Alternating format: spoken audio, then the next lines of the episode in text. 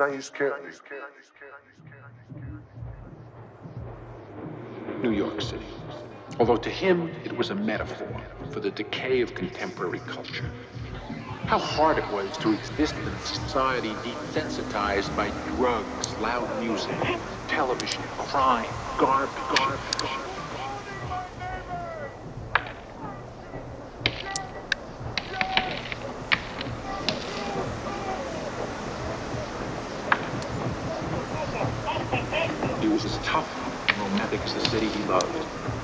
His black-rimmed glasses was the coils true power of jungle. I love this. New York was his town, and it always would